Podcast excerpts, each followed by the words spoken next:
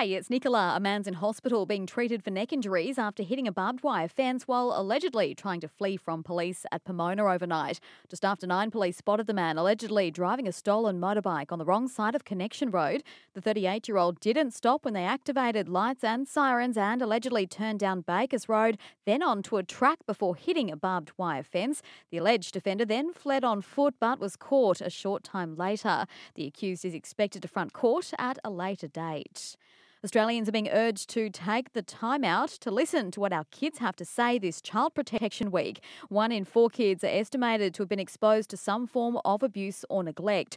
On the Sunshine Coast, Sunny Kids, Laurel Place, Centacare, Act for Kids, IFYS, United Synergies, and the Daniel Morcombe Foundation are all places where parents can seek information about resources and tools available to keep kids safe. Bruce Morcombe telling Seven Just a simple conversation can make all the difference. It's very much focused focused and targeted at protecting our kids. It has important key messaging there in a lively and, uh, and very modern delivery technique and uh, we know that uh, primary school age kids will benefit from this and uh, the underlining factor is it will make children safe. A few call outs for the RACQ Life Flight rescue helicopter across the weekend. On Sunday, the coast based crew was sent to a motorbike crash northwest of Brisbane. The rider suffered multiple injuries and was transported in a stable condition to the RBH. While on Saturday afternoon, the rescue chopper landed on the beach north of Noosa after a man aged in his 40s crashed his bike on the sand.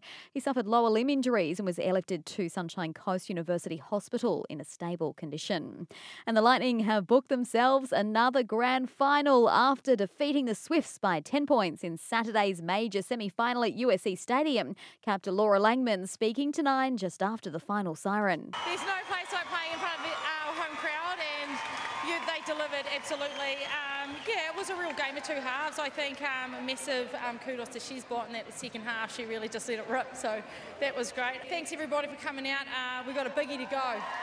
The grand final in two weeks' time in Brisbane.